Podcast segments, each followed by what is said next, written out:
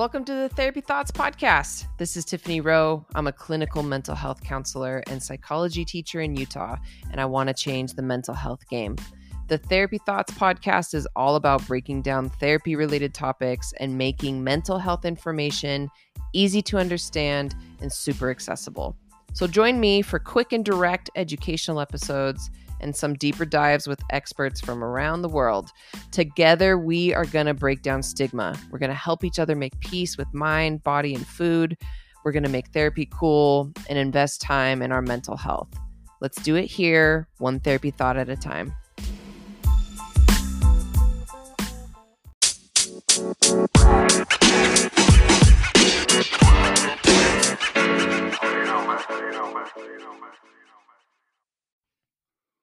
What's up, Therapy Thoughts people? We are here with another awesome podcast episode. I get to interview the one and only Dr. Courtney Tracy, known as the Truth Doctor on social media. She is an addiction and mindfulness expert. She fuses the stimulating intelligence of a research informed PsyD with the honesty of a true friend and the compassion of a loving mother. Dr. Tracy has been using her talents to develop, run, and create space for programs from nonprofit agencies to luxury, high profile treatment centers to her own community based adult addiction clinic called Good Heart Recovery. Since obtaining both her LCSW license to practice and her doctoral level degree, she's been featured in numerous news outlets. Always leaving us wanting more, Dr. Tracy is known as the AOC of therapy, and she's changing the game.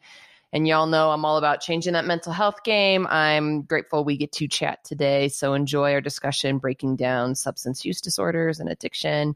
It's a good one.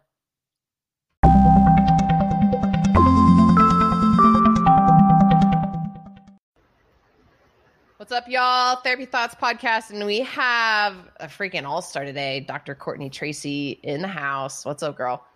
Hey, thanks so much for having me. I'm so excited to chat are we kind of like in this niche? Are we are we like the the social media therapists? Is that what we are? I mean, I guess. I mean, I think you know, social media. It's, it's kind of like the media at this point. You know, besides yeah. like if you don't want to hear about the bullshit, then you kind of go onto social media, avoid what you want to avoid. But we're here. We're spreading the message. We're helping people out. I think it's good. Yeah, we're um I think you started like didn't you start on TikTok? Is that kind of your your place?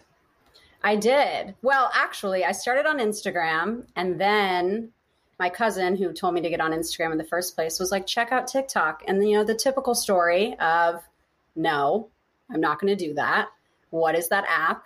Aren't isn't that where you lip sing or something? And I got on it. And the first thing that I noticed about it was actually the authenticity and vulnerability of people in general. Like a lot of people on that app are talking about their mental health.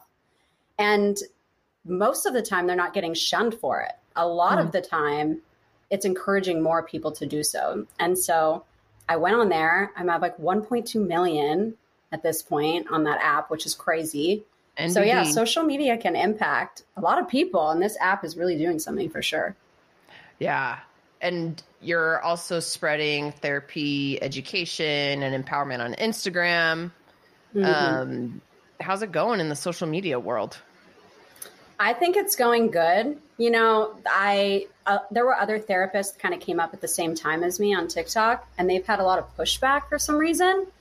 And I haven't really had any, which is pretty cool.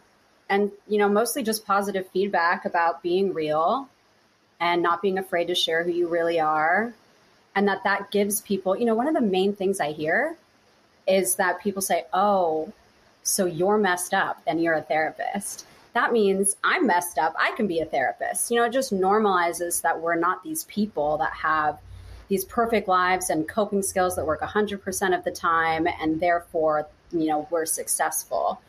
So I, I love it. I love letting people know that we're human beings because the profession, to a degree, doesn't really want people to know that. 100%. It doesn't want people to know that. Literally, right? Like our training is super rigid and, and patriarchal of like be a blank slate. It, it it trains us to be like above, a separate from our client and to never disclose our issues, right? Right. And yet we have to like build this relationship of trust and people need to be able to relate to us by being robotic. I don't understand. I don't either. I don't either. You know, I, I've tried to go. So here's my dilemma as a therapist. I've tried to go to therapists and I haven't liked any of them. And all the ones that I have liked, it's like, I don't want you to be my therapist. I want you to be my friend because I'm a therapist too. And yeah. so I run into yeah. these issues of like all the ones that I think could help me, I would rather be friend. And so basically the goal is to get more people comfortable with being a therapist and being themselves, really, so I don't have to choose between therapist and friend in my own life, but so everyone else can have that freedom to find someone that works for them. You know, therapists can make people really fucking uncomfortable. And like, mm-hmm. that's not the goal. And so, if a lot of people are uncomfortable in therapy, we have to figure out why. And I think part of that reason is because we sit there, just like you said, like acting as though we have our shit together and sometimes the one thing that can really help people is knowing that they're not alone and mm-hmm. being human. And mm-hmm. so I love that we do that. Yeah. And this is this is kind of your your wheelhouse preaching authenticity, vulnerability, mindfulness. What got you into that passion? Well, I was mindless growing up. I had a really difficult childhood where, you know, the thing is, I always say I have a, I've had a really difficult childhood. And then when I try to relate it back to being authentic and vulnerable, I think about that. That was perhaps the two things, the sole two things that I was actually afforded in my childhood was the ability to be me and the ability to not have my emotions ever be judged one way or another. Now my emotions were ignored a shit ton, but they were never invalidated in the way where I was directly told that who I thought I was or how I felt was wrong. Mm. So I could be me. And that I think is the one resilience factor that allowed me to get to where I am today. And I think with mindfulness, it has to do with that I was so trapped in my own mind that it was really the only thing that helped me get out of it. And so that's what I preach to people now is authenticity, vulnerability, and mindfulness because I saw it change myself mm. and every client that I've worked with so far, at least in those modalities. Yeah, I love that. What's it like disclosing or being open about, you know, your mental health, your upbringing, your family of origin? Have was it always comfortable for you to be transparent in that way, or have you grown into that? It was really hard growing up. You know, I was a compulsive liar about who I was, where I lived, how much money we had, everything. I lied and I ran. You know, I ran with substances and I ran with lying and manipulation. And so, really, my freedom in life came from doing the opposite of that, realizing that I was running. And so, when I'm vulnerable and talk about myself at this point as a therapist and the things that I've been through, it's like an intervention in itself mm. for me and for other people too. Now, of course, I have to mention every time I'm talking about self disclosure as a therapist is there's boundaries and there's limits in the therapy room. And usually you don't self disclose. It's like a last resort unless you think and can validate that that was the right thing to do in the moment in that session and to only disclose what you think could be beneficial solely for the client. But in social media, it's like there's enough shit going around that makes you feel so bad about yourself. Just makes you feel so bad about yourself. Instagram's been, you know, primarily known for that with the perfect photos and the Photoshop photos and and so when when someone has mental health issues and they see a therapist saying like I cried in the shower yesterday, they're like, "Oh, I did too." And that's okay. You know, it's like normalizing their symptomology just by being you mm-hmm. and normalizing my own too. I guess it helps. Yeah, that self validation and us being vulnerable, even when people expect us to be perfect as therapists, I think that that's just getting your own back. That's the work. Being like, I'm yeah. allowed to be imperfect. Right. I love that. So you you have or have had an experience with substance abuse in your life? I have. And right now, you know, I think a lot of people can perceive that someone that treats addiction either has overcome addiction or has never had addiction issues. You know, it's sort of one or the other. Um, and I'm like sort of in, I'm still figuring it out, basically. Yeah. You know, my dad drank and used a lot growing up. He wasn't really around. My I grew up with an alcoholic grandfather. My mom was addicted to gambling, lots of addiction issues. So I started using really young. I've been with my husband for 15 years, and we you we met when we were 14. Started drinking, using mm. methamphetamine, all this stuff, a lot of stuff. And then I got into the addiction field because I thought it was really interesting about how us as human beings will take something outside of ourselves, put it inside of ourselves in order to make you know make us feel pleasure, alleviate pain, um, have us forget past traumas that we've been in, and then become addicted to it just because of the psychological and biological processes in the brain. It just fascinated me from a neurobiological level and a psychological level. And, you know, I'm still experimenting to figure out what works for me. I just recently took a year off of drinking. Then I went back into drinking. And I tried it three times in the last three months one time, everything went fine because I was at my in laws, had two drinks, went home. The other two times, I ended up over drinking because mm-hmm. they were really anxiety provoking situations. They brought up past trauma. I really did not enjoy it. And so, for me, I think part of the message of working in substance use is that you don't have to stop drinking for the rest of your life if you don't want to. And that's like a huge barrier for people to get into treatment or to even consider looking at their substance use is like, I'm an alcoholic or an addict if I even want to talk about it. Mm-hmm. And that's just not the case. That's not, that's my, my belief is that that's not the case. Now, do I recommend that some people don't ever use again? Yeah, if their consequences have been so negative. But do I recommend that to everyone? No. And I think that there's flexibility. And so and it's so normalized. We don't realize how manipulated we are in society when it comes to substances, you know, alcohol, tobacco, all of that. Our own thoughts, so many of them aren't ours. And for me, it's important to help people understand substances, what they think about them, how it affects their body, how much they want to use, so that they don't have to be kind of pawns in this major corporate ideology of numb yourself when you're feeling bad you know, it's just mm. another reason to run. Mm. This is fascinating. You're kind of a, a rogue. like, so anyone listening, I was in the substance abuse field for like seven years. I've been out of the game for five when I went into my own business. But dude, the the standard how I was trained was super hardcore 12 step, super hardcore abstinence.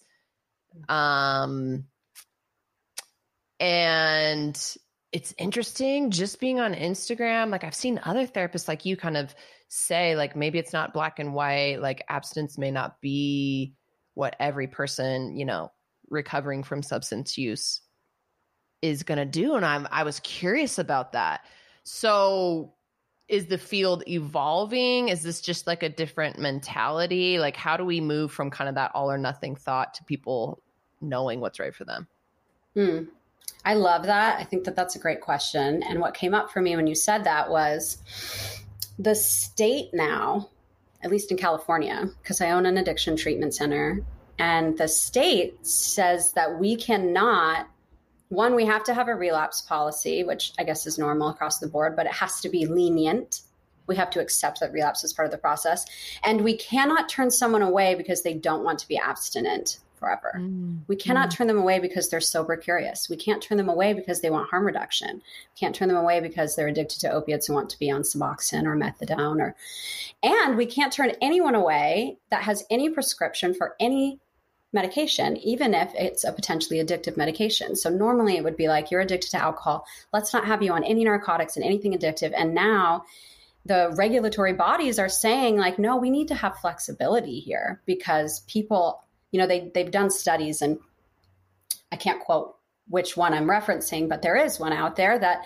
it says that when there's lax on res- when there's lax on the restrictions, more people are open to the discussion even. And if more people are open to the discussion, which we're seeing in 2020 even, if a discussion can occur, then we can make progress. If there's refusal of a discussion, then we're stuck right where we are, where we were, where we don't want to be. So the governments are becoming more lax. I mean, in Oregon, drugs are legal.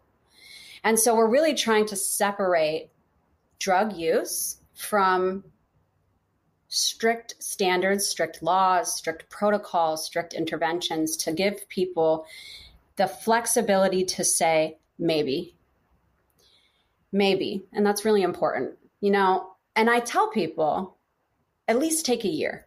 Like if you think that you want to use again at some point in the future, at least give yourself a year so that you can go through a full cycle of the holidays and work stress and family stress and interpersonal stress and stuff that's going on for you. And then after that year, and this is the one question I tell my clients to ask themselves before they start using again is is there anything that I'm running from? And if there's anything that you're running from, then don't use. Because all you're going to do is reinforce that you can run from that thing with this substance. And so we have to learn to have our own boundaries. If we're not going to say no forever, we have to know and be strict on ourselves, at least, of when we will say yes.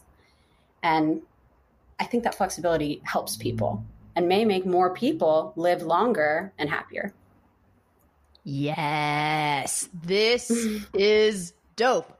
I am just sitting here feeling like we're talking about it's very compare comparable to like sex ed. If all we teach is abstinence, it's like, well, just don't mm-hmm. have sex. We know that doesn't work.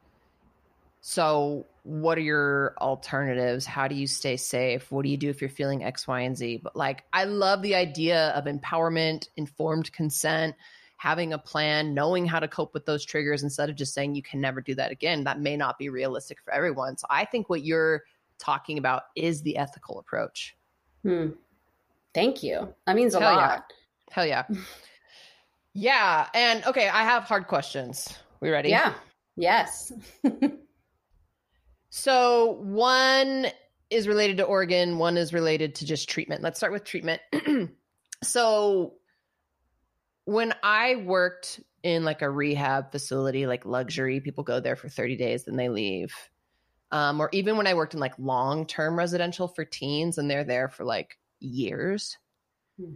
Dude, everyone everyone relapses. Like when mm-hmm. they go home. And so there's kind of this cliche in the field, at least from my training, like, oh, residential doesn't work, like treatment doesn't work.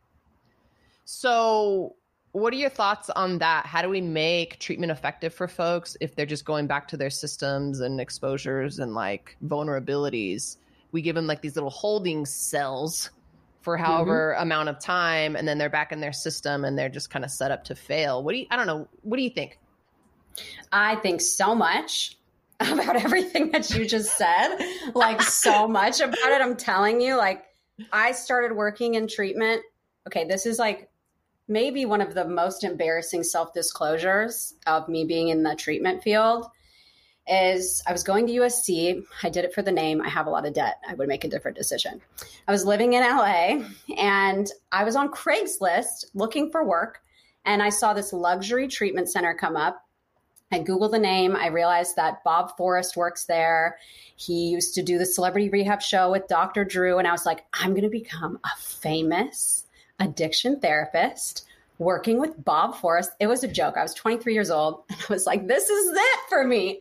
And so I went and I worked in this luxury treatment center for three and a half years and it was in Malibu. So people flew from all over the country. And, in, and at first I was like wide eyed. I was like, I'm going to absorb everything. And I did absorb everything. I got promoted like seven times, started running the clinical department before I even had a master's degree. And at the same time, that gave me access to the administrative aspects of the program. And I was in my master's program, so I was starting to learn about efficacy and that the relapse rate was 60 to 80% and why. And then I would watch people come back to treatment time and time again. And Malibu is a bubble.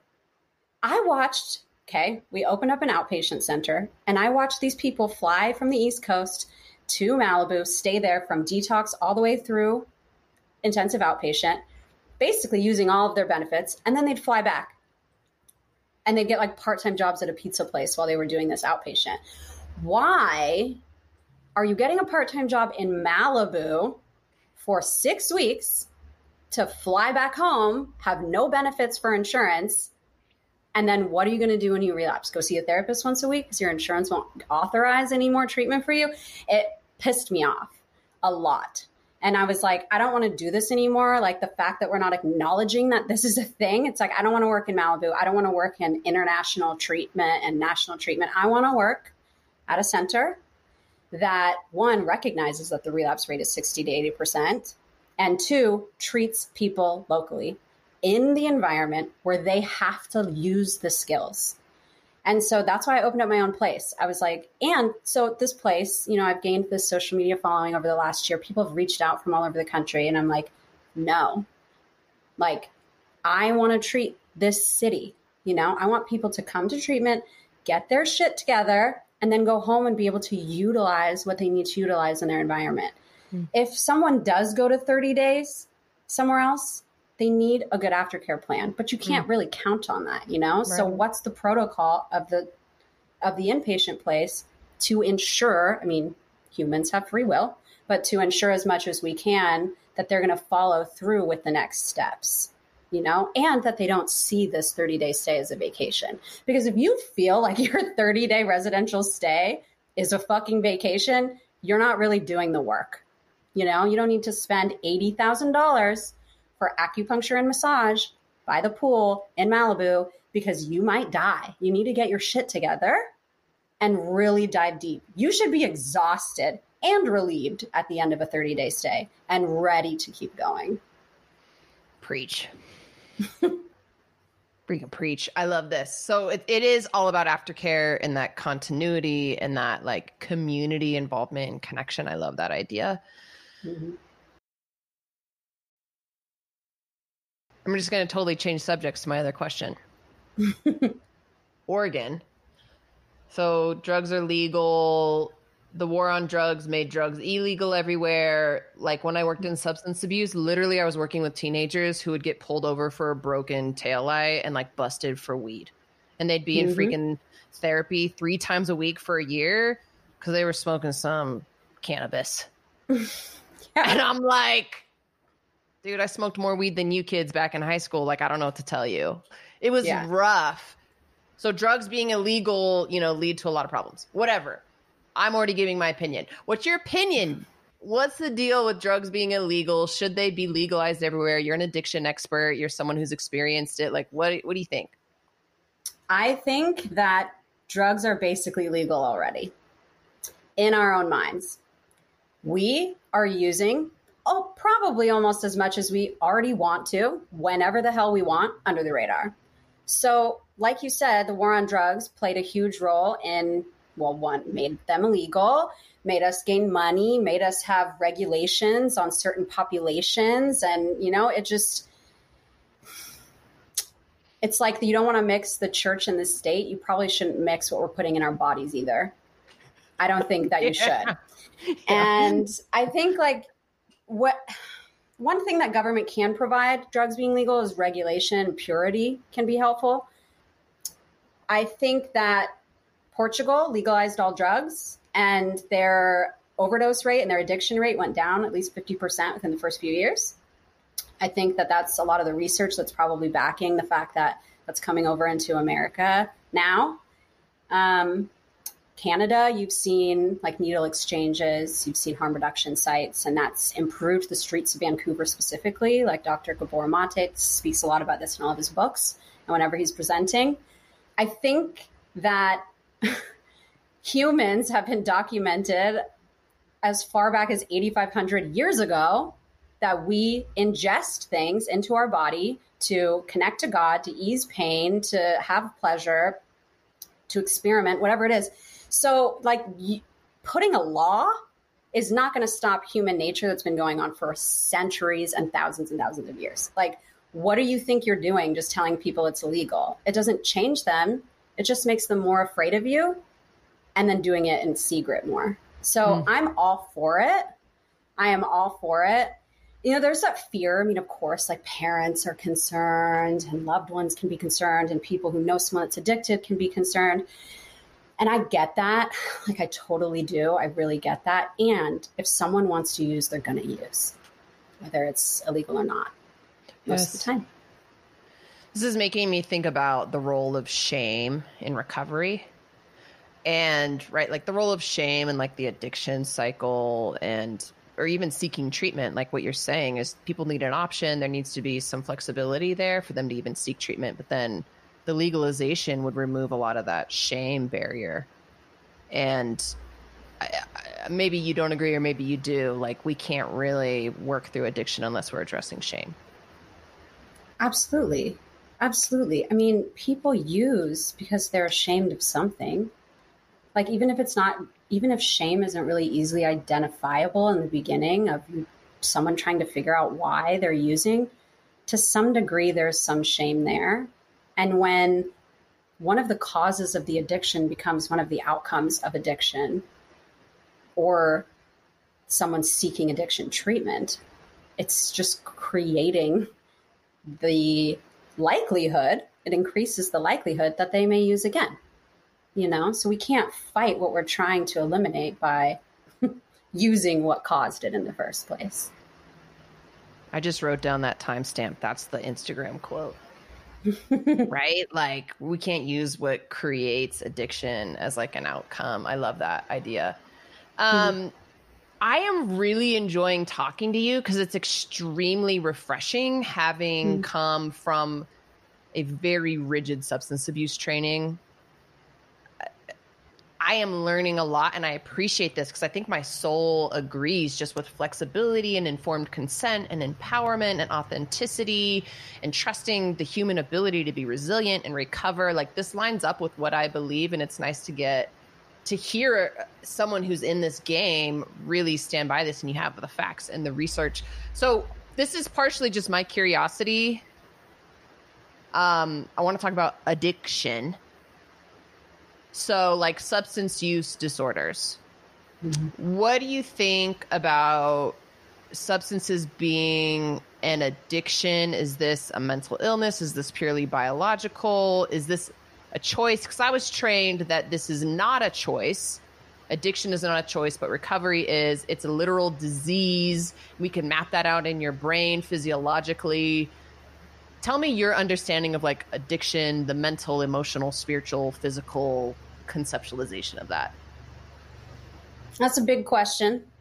And I will do the best I can to answer it. So, what came up for me when you asked that was what I teach my master's level students when I teach the substance use class.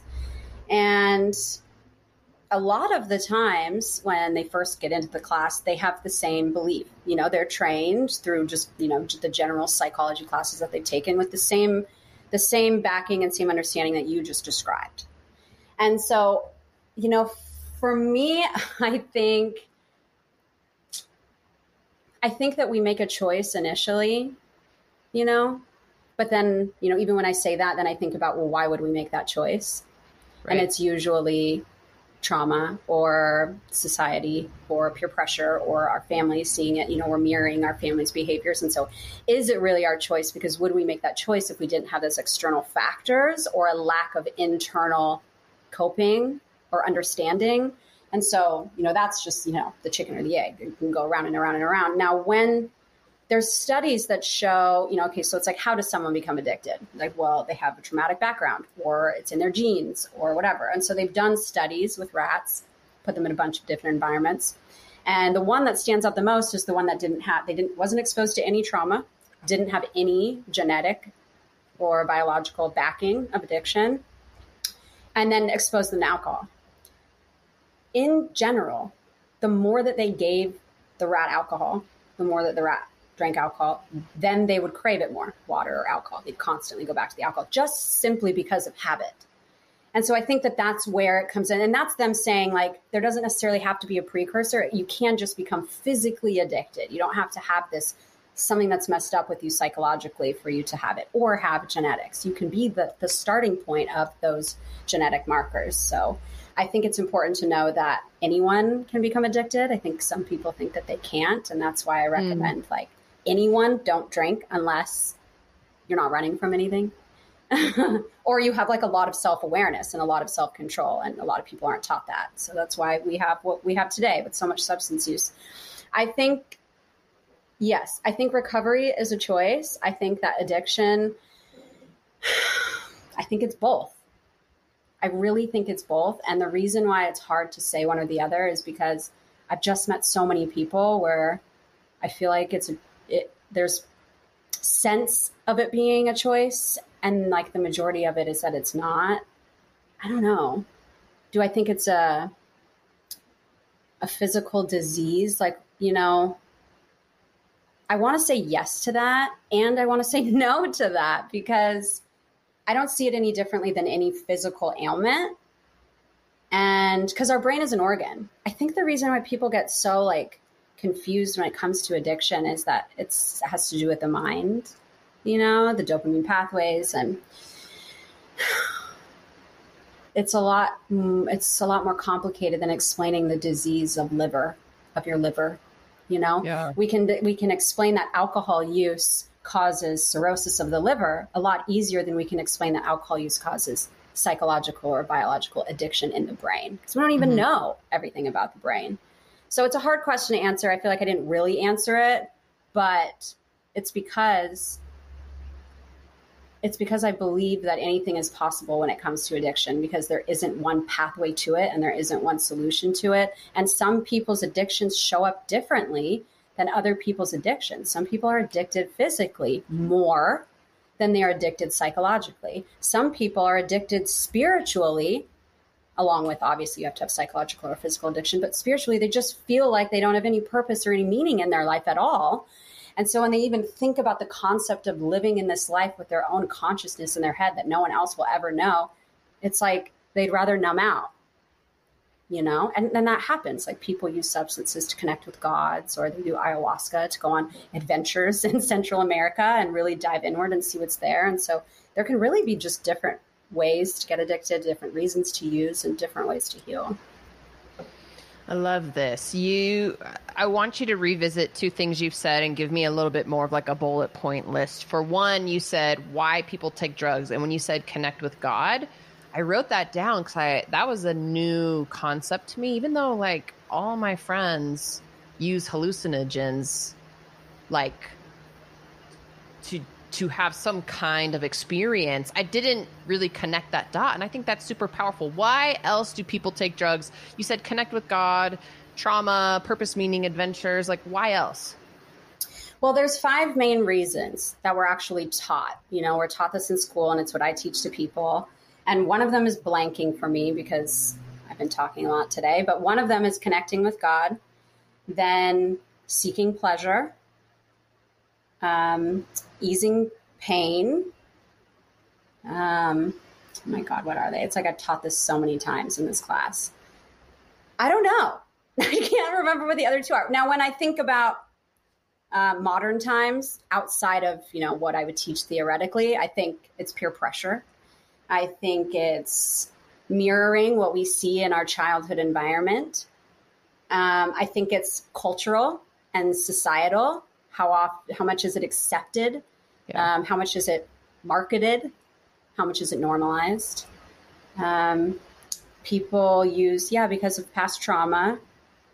It's an easy way to escape, and I would say that those are the reasons. You know, I think some people will say, like what I hear a lot with my clients is I like the way it feels, I like the way it tastes.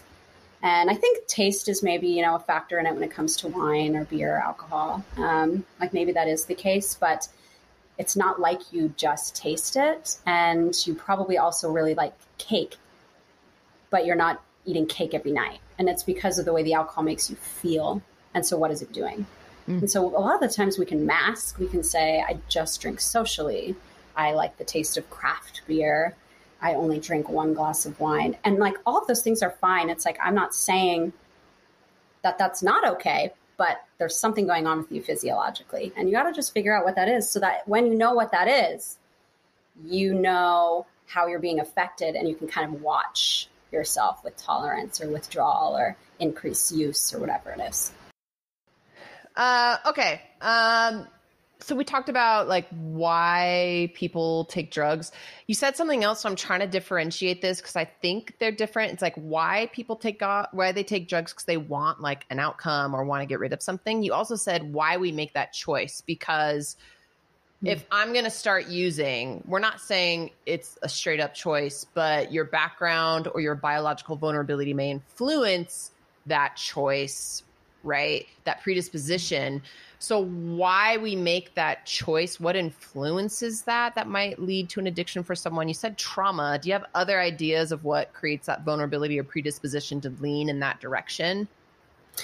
Yeah, I mean, I think, well, it has a lot to do with our environment. And well, and trauma is, in my definition, a lot of people, it's just anything that dysregulates your nervous system. And so, what's important is to look in your environment and see how are other people reg- regulating their nervous system. You know, so it can you can mirror what your parents are doing. Maybe you have someone that you know calms down at night with wine or drinks a lot of beer during every family holiday. That can be an example. But I also think it's like society tells us that alcohol, I guess specifically, um, is pleasurable, but we know enough that like it's going to do more than just bring us pleasure. Like you get drunk you get intoxicated and so it may just be a lack of coping in general lack of coping skills in general because there's people that have been exposed to healthy coping skills but they might not necessarily engage in their own healthy coping skills. We may want to find an escape and so why would we make that choice? Maybe we have low self-esteem. Maybe we don't feel like we're worth addressing our own problems maybe someone told us once that all we did was run and now we identify with that and we mm. run. Mm. there's lots of reasons. I think that's powerful. I don't know if that's a self-fulfilling prophecy or just identity if we're labeled with something like that. But i think that's really important for folks to consider how that might play in. I'm glad you said that. Yeah another topic change. And again, I'm just kind of like super curious because of my training and I love your vibe. So I was always really hammered with the Prevention Research Institute guidelines because someone would get like a DUI and they'd have to take this class, a PRI class, I think. Gosh, dude, it's been so long. But the guideline was three, two, one, like one drink an hour you could have two drinks spaced over the two hour period, never more than three drinks ever. And so my rigid mind, I was like, done, three, two, one. Like, what do you think? Because you said something earlier, like, well, people need to like look at their threshold and what are they coping with and are they running away from someone or something rather. And it was a lot more nuanced and individually driven and I'm, i like that. So what do you think about like that guideline of never drink more than three? Here's how you space it out. And essentially they're trying to prevent blood alcohol levels from rising or prevent tolerance and dependence. Mm-hmm. i want to know if you have a differing opinion. I like that actually. I feel like because that to me sounds very rooted in the actual physiological processes that take place when you put alcohol in your body. And it gives you that space to observe, you know, and that's where it comes to mindfulness again. It's like pause and see how you're feeling, then move forward. And I also think, well, I mean, I think tolerance plays a role in it. Like somebody could have one and be like, I don't feel anything, you know, and so you have to also gauge that individually. But I also think humans like structure. Like, even if we look like we just we want structure we want patterns we want to know what to expect and we want boundaries. We think that we don't but in a lot of ways we do and that's why we have the societies that we have today because we can function better. We know what to expect we know where to go and when to go there and who to talk to and who to believe and who to trust and so i think it's helpful for people. I also think that addiction is very compulsive and very impulsive. And so we want a container. We want limits because when someone's really addicted, there isn't a limit. Now, there's, you know, I think a lot of the times people think that people that are addicted to drugs or alcohol or really anything that that they're or i guess i'm going to stick to substances because this is a lot of where it comes from. Maybe sex addiction as well but that it's a moral issue you know? And it's not it's just i mean any human being addicted or not addicted can make an immoral decision. Addiction itself does not make someone immoral and i think that it's important for us to realize that that a lot of the times we will make the choice that like okay so basically what i'm trying to say here is that even people that are addicted to drugs they we have limits. It's like I was just on this podcast the other day with this person that that treats teenagers with addiction. And she said, I had a session with this teenage boy who told me that he has all of these limits and these moral choices about who he'll sell marijuana to and who he won't. And that's something that I think is really interesting to take a look at is like, even if we're severely addicted, even if we're selling substances, like we have the ability to respond to to limitations and to boundaries and to systems and to respect. All that shit does not go out the window. And so I think for a lot of people, those boundaries can be helpful and we can move these systems and structures. For example, someone that sells drugs, we can move those systems from that act to instead the mm-hmm. act of recovery and having those limits. Love one, two, three. I love it. And I'm glad you brought up the moral issue and I'll disclose here when I was, you know, in practicum at my first substance use group, I remember being shocked. I was so judgmental and ignorant. And I really did assume that folks dealing with addiction were like moral failures or were bad people. And I had this epiphany in mm-hmm. like my first group like, holy shit. Like these people balance their checkbooks, they have jobs, we have degrees, there's parents, there's like good, loving people. And I was, I mean, I'm sharing a shameful realization to make a point. Like we are so um, indoctrinated with this stigma and this judgment and fear around substance use, but it is not a moral failing, nor is it indicative of character or or someone's moral compass or ethical alignment and that was a really humbling, shocking realization for me. And I think we all have to kind of check that bias and our stigma and what we assume about people because of these behaviors that don't define them. So thanks for bringing up that moral point and I hope listeners are able to connect with that. It's kind of it's so important. Yeah. It is. It is so important it, it kind of reminds me of like I've heard people before say that they can't understand how anyone could ever be trigger warning suicidal, you know? And I was talking to someone the other day about that on, on my podcast. She's a mental health advocate that focuses on on suicide, her past, and trying to stop people from doing that in the future. And she brought up the idea that that a lot of the pe- a lot of people are averted to talking about suicide or believing that someone could actually feel that bad. And there's she says there's two reasons, and I agree with these two reasons when it comes to addiction too. Is either they're bitter, and that's kind of a harsh word, but it may apply. They're bitter because they've lost someone to suicide, or they've never experienced that themselves and so they don't know how that could be possible and i feel the same way with with addiction it's either you know someone in your family or a loved one that has, you know, their life has been taken you know, broken down into pieces, or someone's lost their life, or a drunk driver took a family member, or whatever it is. And it's these beliefs that we hold and these emotions that we hold on our own individually through our own life experiences that allow us to determine what we think about the world and the people in it. And so I love that you, you know, are suggesting that people take a look and go inward to figure out what are my beliefs about addiction and people that are addicted and where did they come from? And that's, you know, bringing it back to mindfulness again. And it's, we're so just like in our own heads with what we think. And when we take a moment to think, why do I think that? Or why do I feel that way? A lot of the time we realize that, I mean, we were not born with these thoughts and these emotions they were conditioned onto us somehow. And so, how, when, where, and why? And if you really do still truly believe that about people that are addicted, at least be able to stand with that and explain yourself why from your own perspective, not because you've been exposed to these different experiences. Like, what do you truly believe? And is that yeah. what you want to believe? That's empowering. I like that. Um, again, your your take is really refreshing, you know, and I, I think I'm so curious because I've never been able to have this conversation. It's just kind of, nope, this is status quo. This is what addiction's like. Here's how we treat substance use. So I really appreciate the nuanced, person centered approach that you're taking. I think that's beautiful. And I agree. I'm with you.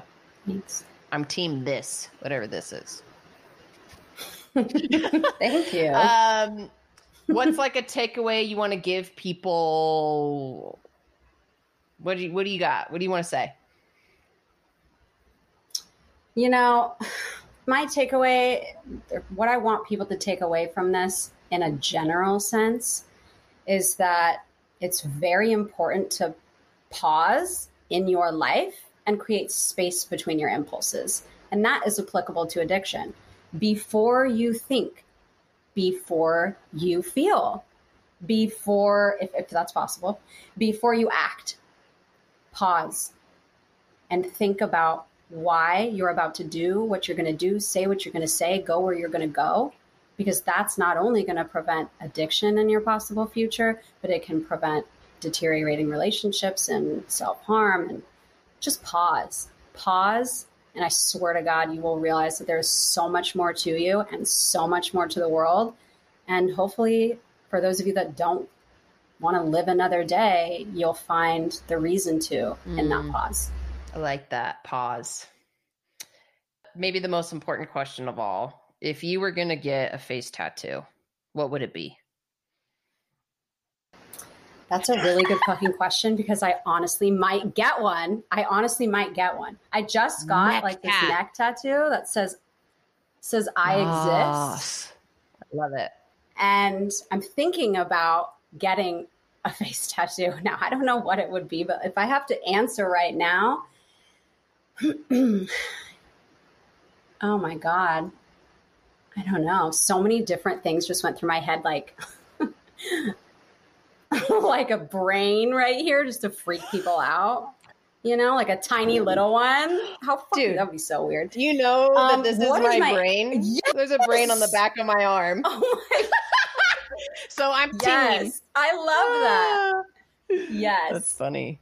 Okay. Um any other ideas for a face tattoo? You're doing a great job.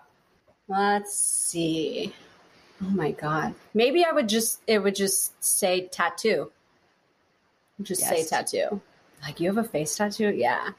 This right there. Isn't that cool? right Probably oh, that. I Probably love that. it. I love it so much. I say the same thing every time, but I feel like, oh, I feel like I could get like a little taco right here under my eye. Just a little guy. Or yes. like a feel deal heel along like the hairline. That'd be badass. this is when I need to turn off the podcast and just like hang out with you in real life. That's what this means. yeah, um, okay, before we wrap up, tell everyone where they can find you.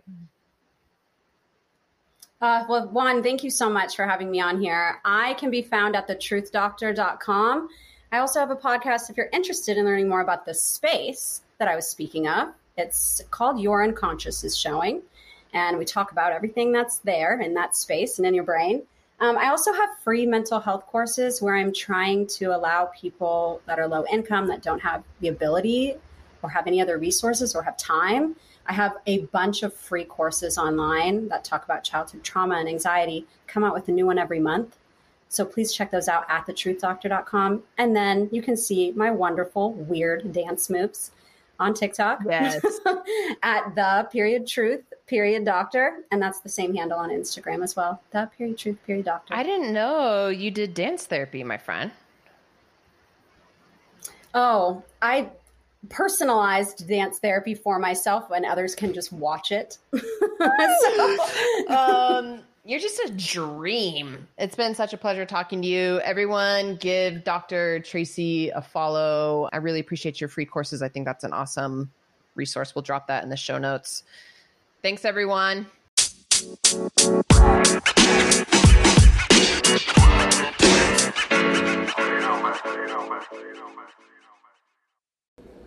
Thanks for listening to the Therapy Thoughts podcast. But remember, this podcast is not therapy. This is for general informational purposes only. The information on this podcast is not intended to diagnose or treat any condition, illness, or disease. This also isn't intended to be financial, legal, medical, or therapeutic advice. Make sure you're always working with your own personal, licensed mental health counselor. May you be well.